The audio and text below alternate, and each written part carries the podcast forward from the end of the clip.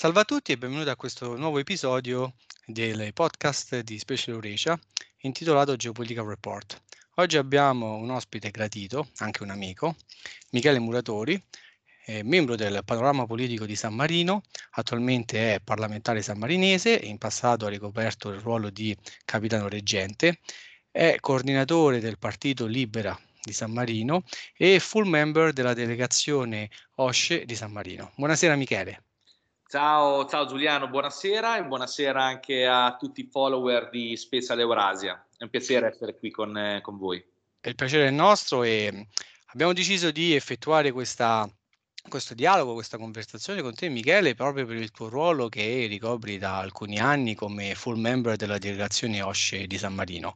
E in particolare hai avuto la possibilità di visitare diversi paesi e recentemente hai visitato l'Azerbaigian eh, durante le elezioni presidenziali che hanno visto la rielezione di Ilham Aliyev alla carica di presidente, una rielezione che ha visto la sua vittoria col 93% di voti. E queste elezioni che però hanno generato un po' di diverse critiche, diciamo, specialmente dall'Europa, da alcune organizzazioni internazionali per quello che riguarda i livelli di eh, democrazia, anche di rispetto di, di diritti umani eh, all'interno dell'Azerbaigian. Visto che tu eri sul posto e hai potuto eh, toccare con mano quella che era la realtà, eh, ti chiedo come prima domanda qual è stata la tua esperienza e cosa ci puoi dire proprio di queste elezioni.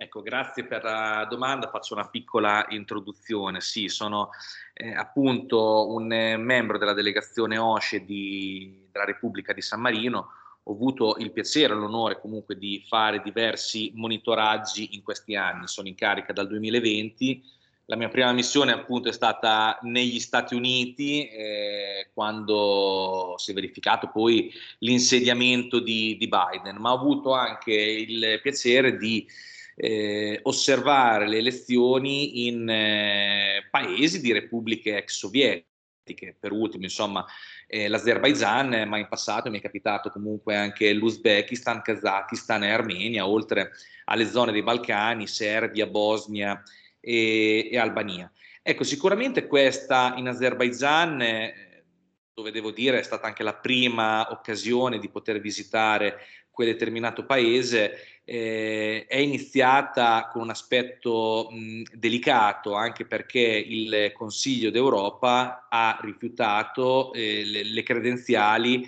eh, appunto non le ha riconfermate per, per quanto riguarda l'Azerbaigian, accusandolo eh, anche di gravissime violazioni per quanto riguarda i diritti eh, democratici. Ecco. Eh, io ho affrontato appunto questa missione di monitoraggio con l'OSCE della delegazione di San Marino, ero, ero da solo, noi eravamo circa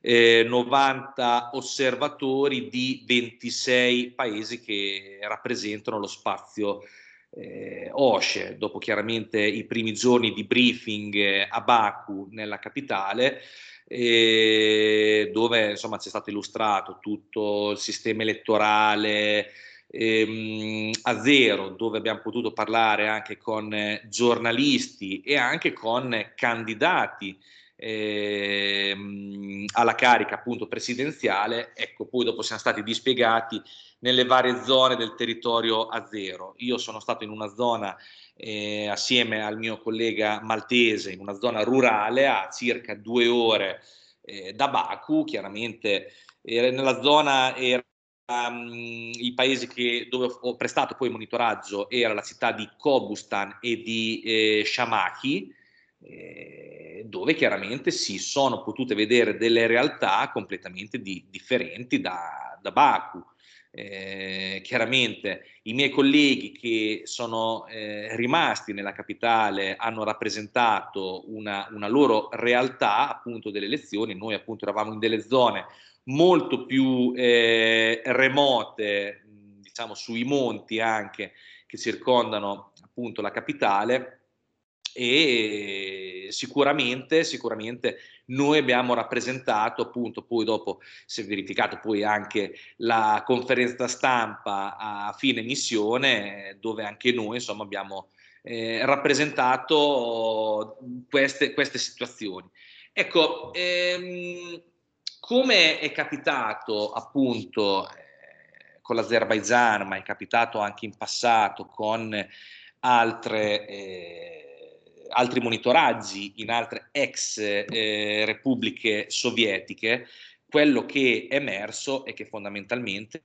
non c'era un'opposizione. E, e queste elezioni anticipate chiaramente hanno seguito se vogliamo, anche l'onda di entusiasmo derivante appunto alle situazioni nel, nel Nagorno-Karabakh. Ecco, questo è innegabile, tant'è che anche i candidati eh, che competevano insomma, con Aliev hanno riconosciuto eh, questo successo e fondamentalmente insomma, non c'è stata partita e i risultati eh, appunto Giuliano parlano chiaro. Sì, sì, parlano chiaro, se andiamo a guardare quelle che sono le percentuali, sono percentuali di solito che vengono indicati in paesi definiti come regimi autoritari, perché il 93% della, eh, dei voti per il presidente Lamaliev fanno sorgere dei dubbi, come anche dei dubbi sollevati in precedenza da diverse organizzazioni internazionali, anche da alcuni giornalisti eh, azeri che sono riusciti a, a, lasciare il paese e che eh, sono, hanno dimostrato di essere molto critici nei confronti di quello che è il governo di Baku. Io vorrei giusto soffermarmi con te proprio su questa differente realtà, cioè tra la capitale Baku e, e, per esempio le aree che hai visitato tu in, in Azerbaigian a due ore dalla capitale. Perché spesso ci viene presentato l'Azerbaigian come questo paese che guarda alla modernità che ha puntato molto sulla modernizzazione che può essere un punto di connessione eurasiatico fra l'Europa appunto e l'Asia all'interno della regione del Caspio. Viene presentata appunto come un successo di quello che grazie ai fondi eh, ottenuti, ai soldi ottenuti tramite la vendita del petrolio e del gas naturale, è riuscito a favorire una modernizzazione che quindi riuscirà in futuro, almeno secondo quanto dichiarato anche da Aliyev a diverse autorità azerbaigiane, a favorire quella che è lo sviluppo anche del Nagorno-Karabakh conquistato definitivamente nel settembre 2023. Qual è invece la realtà che tu hai percepito sul territorio? Beh, chiaramente le differenze sono sostanziali, anche perché è vero, Baku eh, lo possiamo definire un, un gioiellino eh, affacciato sul Mar Caspio. Eh, la città è mm, molto molto elegante, molto bella. Eh, non è un caso insomma, che ha avuto uno sviluppo esponenziale. Io ero in un quartiere eh, soggiornavo in un quartiere che si chiamava eh, Crescent Hill o Crescent Building, una, una cosa del genere, ecco, mm, eh, era caratterizzato da grattacieli incredibili e da una zona assolutamente di rilievo, lussuosa oserei dire. Ero tra l'altro a 400-500 metri dalla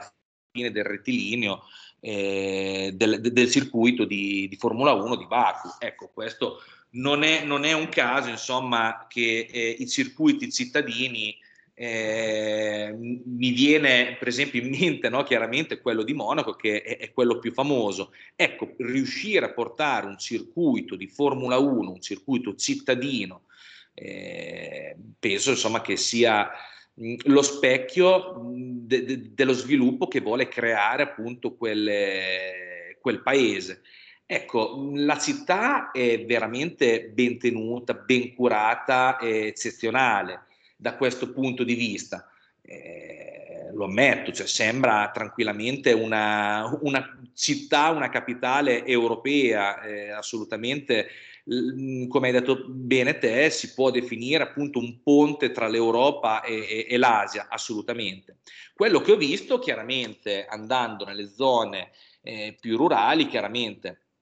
al di là della, della superstrada, autostrada, che era per carità eccezionale, è stata una buona eh, opera, una buona infrastruttura ecco, che si è creata per collegare appunto questi eh, paesi, diciamo, montani. Ecco, si sta cercando di sviluppare il turismo appunto nella zona del Kobustan e di Shamaki, che è la vecchia eh, capitale, l'antica capitale dell'Azerbaijan. Ecco, si sta cercando di promuovere eh, appunto anche un, um, un, turismo lento, ecco, stanno potenziando molto, tantissimo le, anche il settore appunto ehm, gastronomico e anche quello delle, del vino, ecco, sicuramente.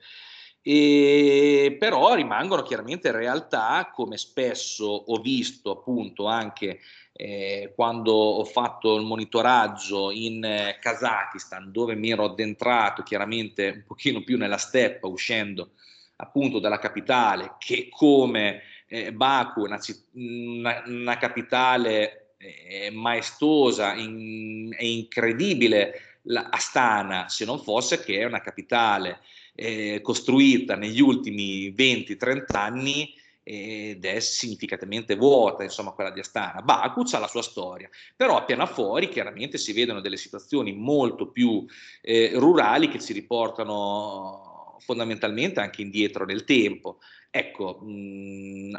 al di fuori della strada principale, appunto, che collega Baku a Shamaki, chiaramente se ci si addentra in zone un pochino più remote, ecco, diciamo, il collegamento stradale non è assolutamente funzionale perché ci sono strade ancora eh, non asfaltate e causa anche la pioggia del giorno prima, ecco, erano particolarmente infangate. Sì, oltretutto ci sono questi villaggi che sono eh, appunto un po' sperduti, che sono molto caratteristici perché chiaramente eh, io, ma penso insomma anche i nostri ascoltatori di Special Lavorage sono appassionati appunto di queste realtà che si vedono solo uscendo dalle capitali. Ecco. I seggi erano delle piccole scuole, dei, delle piccole scuole nei villaggi, mi è capitato di farlo in un piccolo teatro cittadino, ecco lì ho fatto il closing per esempio, eh, però sicuramente la realtà è ben diversa da quella della capitale. Allargando il discorso, precedentemente ci ci hai ricordato appunto che non solo in Azerbaigian, ma hai potuto svolgere anche questo ruolo di osservatore eh, della delegazione OSCE anche in Armenia, in Kazakistan, Uzbekistan. Siccome mh, come area di interesse quella di Special Eurasia riguarda proprio lo spazio post-sovietico, eh, una domanda che mi viene naturale farti è quella eh, se hai trovato dei tratti comuni e delle differenze in queste quattro esperienze che tu hai, eh, che tu hai vissuto, se ci sono per, esempio precedentemente, prima di registrare questo episodio, ci eravamo sentiti telefonicamente, mi hai detto anche che mh, hai trovato delle, una comunanza per esempio fra il caso uzbeko, kazako e azerbaigiano, una piccola differenza c'era nel caso armeno per quanto riguardava l'esito delle elezioni. Quindi se puoi dirci per esempio quali sono, se hai trovato dei tratti comuni e delle differenze proprio parlando di quello che è il processo elettorale, perché ricordiamo che questi sono paesi verso cui guarda eh, l'Unione Europea, l'Italia, ma anche San Marino, perché sono delle, eh, degli attori regionali che sono divenuti sempre più importanti, specialmente in una situazione attuale che stiamo vivendo in cui l'Occidente si sta confrontando con eh, la Russia a causa di quello che sta accadendo in Ucraina. Ecco sì, ci sono delle, delle differenze eh, sostanziali, ecco, diciamo con eh, i, vicini dell'Armenia chiaramente mh, sono delle situazioni diametralmente opposte e poi andrò a spiegare meglio. Per quanto riguarda Kazakistan e Uzbekistan ho trovato tantissime similitudini, non nella procedura diretta appunto del sistema elettorale, ma per quanto riguarda per esempio la presentazione di candidati eh, che potevano concorrere appunto col presidente uscente ecco, uno su tutti. Allora, noi in Kazakistan eh, l'anno scorso, a marzo, ci sono state le elezioni, ecco, chiaramente c'è stata la riconferma, un plebiscito per, per Tokayev, ma eh, fondamentalmente non c'era chissà quale opposizione, tant'è che anche lì ha vinto con eh, de- delle proporzioni eh, che tutti quanti ci aspettavamo, ci aspettavamo, insomma, arrivare così, però effettivamente non c'è stata una concorrenza. Eh, anche per quanto riguarda l'Uzbekistan, eh, credo che siano state nel 2021. Eh, anche lì si era ripresentato Mirzi Yoyev, eh, Sì, non, i candidati stessi eh, che concorrevano erano cinque candidati, compreso il presidente uscente, gli altri quattro dicevano ma sì, fondamentalmente il presidente non ha fatto poi così male. Ecco, in questo caso eh, in Azerbaigian avevamo sette candidati ma il candidato forte eh, era eh, appunto ed è stato riconfermato Aliev anche in virtù del recente successo a zero eh, per quanto riguarda la questione del Nagorno-Karabakh. Ecco, per quanto riguarda la questione del Nagorno-Karabakh, in Armenia nel 2021 c'era una situazione, giugno del 2021 c'era una situazione eh, no, 2021-2022, adesso ho, ho, un attimo questo, questo vuoto, ma c'era una situazione chiaramente ben diversa, anche perché a fronteggiare eh, il presidente uscente e poi riconfermato Pascinian c'era un grandissimo ritorno di un eroe per quanto riguarda la Repubblica Armena che era Kossarian. Quindi eh, ci aspettavamo e di fatto in parte si è realizzato, in realtà io personalmente mi aspettavo ehm, qualche voto in più per Kossarian, però effettivamente c'è stata una competizione e ha destato anche una certa dose di curiosità perché eh, per vedere la reazione degli armeni, Kossarian, eh, nato nel Nagorno-Karabakh, ha portato avanti con successo una delle tante guerre eh, in, in, quella regione, ecco, viene visto come eh, un eroe dal popolo armeno, si è ripresentato appunto alle ultime elezioni ed è stato sconfitto poi da Pashinyan ehm, appunto nell'ultima tornata elettorale. Ecco, la differenza eh, sostanziale è questa mentre nelle altre Azerbaijan, Kazakistan e Uzbekistan non c'è stata in alcun modo partita, eh, perché i candidati, l'opposizione non ha espresso i propri candidati, perché i candidati che eh, hanno corso la carica di presidente eh, hanno loro stessi riconosciuto l'opera di, di Aliev, il successo che ha avuto ah. eh, appunto nella, nella, regione del Nagorno-Karabakh, o vuoi perché eh, per tanti altri motivi non erano particolarmente ispirati o motivati, questo non entro sicuramente nel merito, ma non c'è stata in alcun modo eh, partita. In Armenia c'è stata, c'è stata, questo vuol dire insomma che eh, queste, le, le, elezioni per determinare le politiche appunto anche di quel paese sono molto molto sentite e sì, io direi che questa è la differenza principale appunto di, di, di questa regione. Adesso vedremo quest'anno eh, ed è uno stato che, che mi manca appunto dello spazio caucasico che vedremo in, eh, a ottobre ci dovrebbero essere le elezioni in eh, Georgia e vediamo lì insomma che cosa verrà fuori appunto eh, in quella zona. Grazie, grazie per la tua risposta. Possiamo dire che una cosa che sempre suscitato grande interesse nel mio caso è vedere come eh, nel caso per esempio sia in Armenia che in Azerbaigian e anche in Kazakistan le elezioni siano state anticipate e spesso le critiche sono state mosse nei confronti di quelli che erano stati poi candidati rieletti è la volontà di anticipare queste elezioni per nel caso per esempio dell'Azerbaigian eh, avere una vittoria facile eh, dovuta al successo nel conflitto in Nagorno-Karabakh nel caso invece sia dell'Armenia che anche in Kazakistan per non permettere ad esempio la formazione di una vera e propria opposizione coordinata in grado di eh, minare quella che era la leadership uscente. Ovviamente parliamo di paesi che hanno anche una configurazione economica differente, cioè se andiamo a comparare ad esempio l'Armenia con la stessa Azerbaigian e con il Kazakistan, sono paesi molto differenti, basti pensare che Azerbaigian e Kazakistan condividono il fatto di essere produttori esportatori di idrocarburi, qualcosa che l'Armenia non ha, infatti l'Armenia eh, ha dovuto e continua a far fronte a quella che è una situazione economica e a una serie di problematiche derivanti anche da questo. Ma per lasciare quello che è lo spazio post-sovietico e tornare un po' a quelli che sono gli interessi anche che riguardano la nostra penisola, tu fai parte del mondo politico sammarinese, è doveroso chiederti qualcosa di più considerando il fatto che si voterà anche a San Marino quest'anno, quindi nel 2024 e credo che prenderai parte attivamente a queste elezioni, di darci una breve descrizione panoramica prima di, di salutarci. Ecco, anche noi molto probabilmente avremo delle elezioni anticipate, ma non perché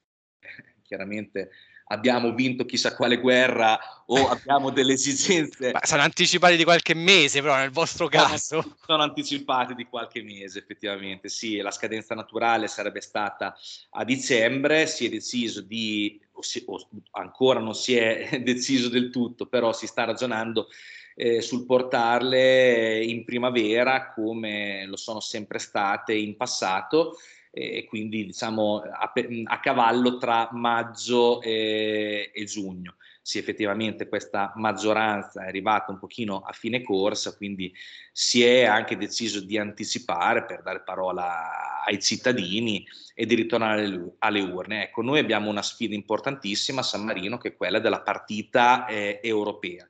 Abbiamo parafato mh, alla fine dello scorso anno il nostro governo ha parafato eh, con eh, i,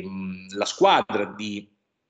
eh, che ha portato avanti le trattative dell'Unione Europea appunto l'accordo di associazione che è chiaramente diverso dall'accordo di adesione perché non è un ingresso di San Marino eh, to cure, è un accordo di associazione mh, è più un contratto appunto che si fa con l'Unione Europea, è la cosa che si avvicina di più a quanto sottoscritto negli anni 90 da Islanda, Norvegia e Liechtenstein per quanto riguarda appunto l'ingresso nello spazio economico europeo, appunto nel mercato unico europeo, è un'occasione insomma che per San Marino è estremamente importante. Ecco, questa ha caratterizzato, questo accordo di associazione ha caratterizzato il finale di questa legislatura eh, tra qualche settimana ci sarà la firma e caratterizzerà tutto, eh, tutta la prossima legislatura, ecco, gioco forza, perché poi questo è il punto d'inizio, non il punto d'arrivo, perché poi ci, saranno, eh, ci sarà da legiferare tutto anche in conseguenza di questo, di questo accordo. Ecco, quello che si sta ragionando a San Marino appunto è quello di eh, fornire prossimo, de, de, del prossimo governo, di una maggioranza che sia in grado di supportare questo, eh, questo aspetto. Ecco, io eh, col mio partito in questo momento sono all'opposizione, sono il principale partito dell'opposizione, eh, la seconda forza nel paese. Ecco, io credo che ci sarà bisogno eh, di ehm, alleanze piuttosto allargate appunto per gestire questa fase che potrebbe diventare molto molto delicata per la Repubblica di San Marino. Ecco, quindi si cercherà di ragionare in quest'ottica qui.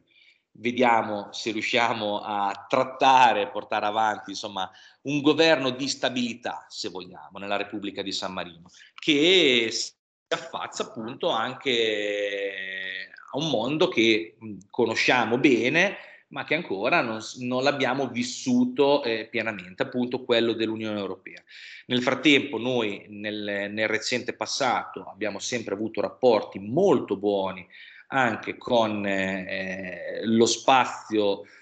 ex sovietico, diciamo, ecco, mm, quindi cerchiamo di mantenere i rapporti, ecco, una delle forze della Repubblica di San Marino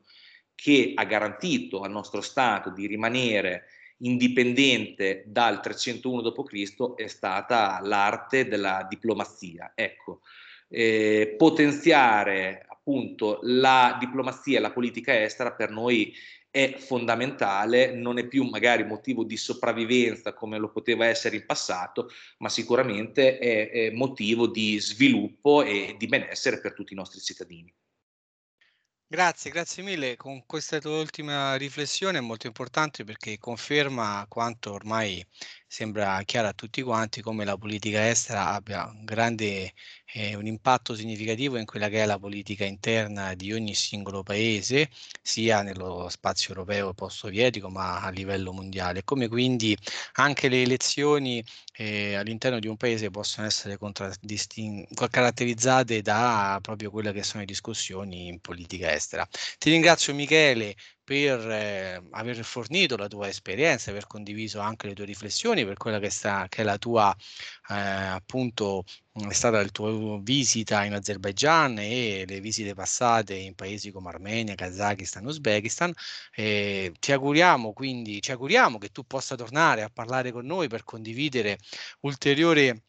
informazioni, magari anche dopo che hai effettuato eh, la visita in, in, Georgia per le prossime elezioni o nel caso delle elezioni sammarinesi. Ti ringraziamo, eh, grazie ancora per essere stato con noi e diamo appuntamento ai eh, nostri eh, follower a, al prossimo episodio appunto del podcast di Special Oration. Grazie ancora Michele. Grazie a te Giuliano e grazie a tutti i tuoi ascoltatori.